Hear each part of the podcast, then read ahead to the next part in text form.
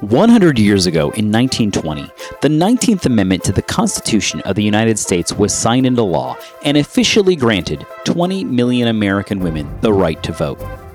This mass expansion in voting rights was the result of generations of intense activism known as the women's suffrage movement that has had a lasting legacy on the continued fight for equality in America in recognition of the struggles and achievements of a once disenfranchised majority. Preservation Maryland is honored to present our contribution to the national efforts illuminating this important history. Ballot and Beyond. Hello, I'm Diana Bailey, Executive Director of the Maryland Women's Heritage Center. We're thrilled to partner with Preservation Maryland by expanding the Ballot and Beyond podcast project with stories of valiant Maryland women who worked for suffrage. In addition to featuring suffragists, several of these new podcasts also represent significant women whose historic contributions and achievements have led to their induction into the Maryland Women's Hall of Fame. Our mission at the Maryland Women's Heritage Center is to add her story to history to tell our story in all aspects of our lives. We are especially concerned with representing the critical intersectionality of race and gender in the history of the suffrage movement. As new documentation comes to light, we are sharing the important contributions of African Americans and many other diverse women and men who sought equality, inclusion, and justice for all. Enjoy the podcast and continue to share their stories. Edna Story Latimer, written and read by Judy Carbone, president of AAUW Garrett County Branch. Edna Story Latimer was born in Baltimore, Maryland in 1878. She was a staunch suffragist, involved in campaigning against President Wilson and national anti suffrage candidates, as well as one of the organizers of the Maryland Just Government League. Edna was proud of the work of Maryland suffragists to be visible throughout the state at major community events. One of the activities that influenced her later work was welcoming General Rosalie Jones and her suffrage pilgrims to Maryland during their hike from New York to Washington, D.C. for the 1913 Women's Suffrage Procession.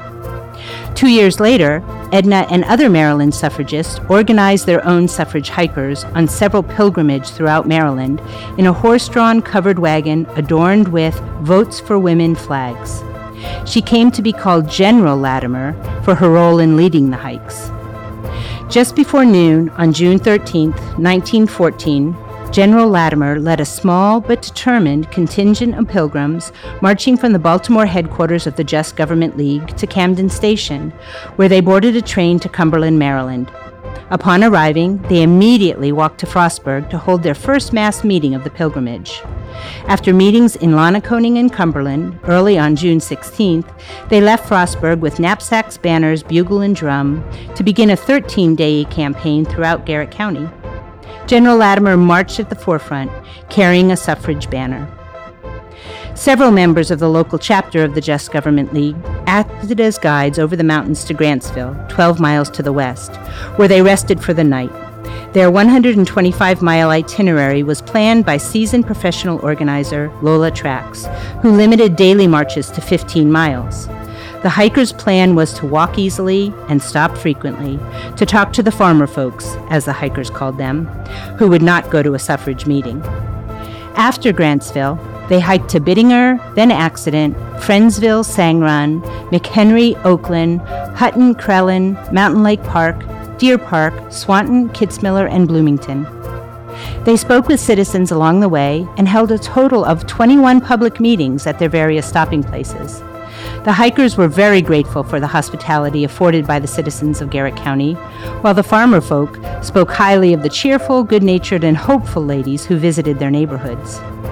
Their march ended in Cumberland on Sunday, June 28th, and the local press took note of their sunburns and sore feet. Nevertheless, they planned a similar hike through Allegheny County to start on August 1st of that year. General Latimer reported that their meetings attracted a total attendance of 6,102 citizens. They distributed 6,660 pamphlets and sold 303 copies of the Suffrage News, along with 100 postcards depicting the hikers. 820 new members were enrolled in the Just Government League, including four women who expressed interest in joining the local board and creating an organization in their own neighborhoods. All this was accomplished at a cost of $130. The Oakland Republican newspaper reported that, quote, in the history of suffrage work in Maryland, the Garrett County hike breaks all records for cheapness and practical results. End quote. Further evidence of the campaign's success appears in the backlash it created among opponents of suffrage. By mid July 1914, the Maryland Association opposed to women's suffrage had received a barrage of letters from Garrett County asking for help to counteract the hikers invading the county and arousing the populace in favor of women's right to vote. Anti suffrage literature was quickly dispatched from Baltimore, and opposition meetings were planned for Oakland and Mountain Lake Park.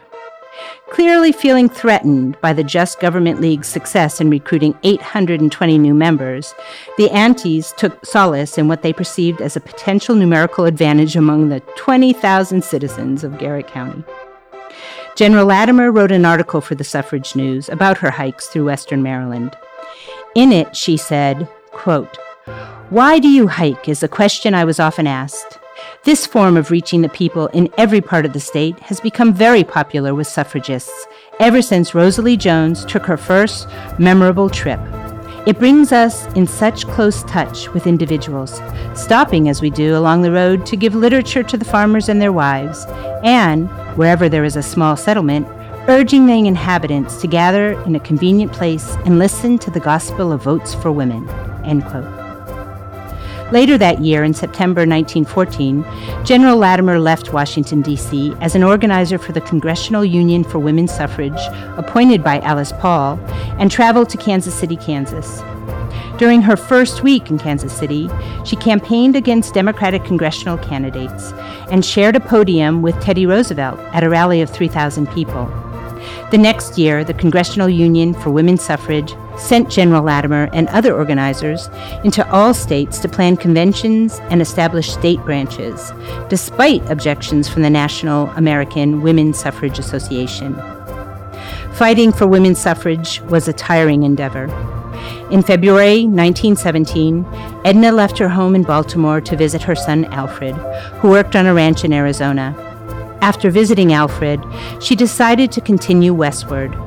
She told friends that she wanted to settle in a state that allowed women to vote, and Edna decided on California. After years of fighting the fight, she never got to see the 19th Amendment passed.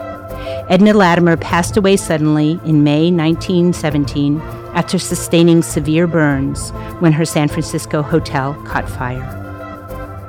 Thank you to our many Maryland Heritage Center volunteers who researched, edited, and brought these stories to the community by reading these podcasts. Researchers and historians are always seeking information about women and their stories.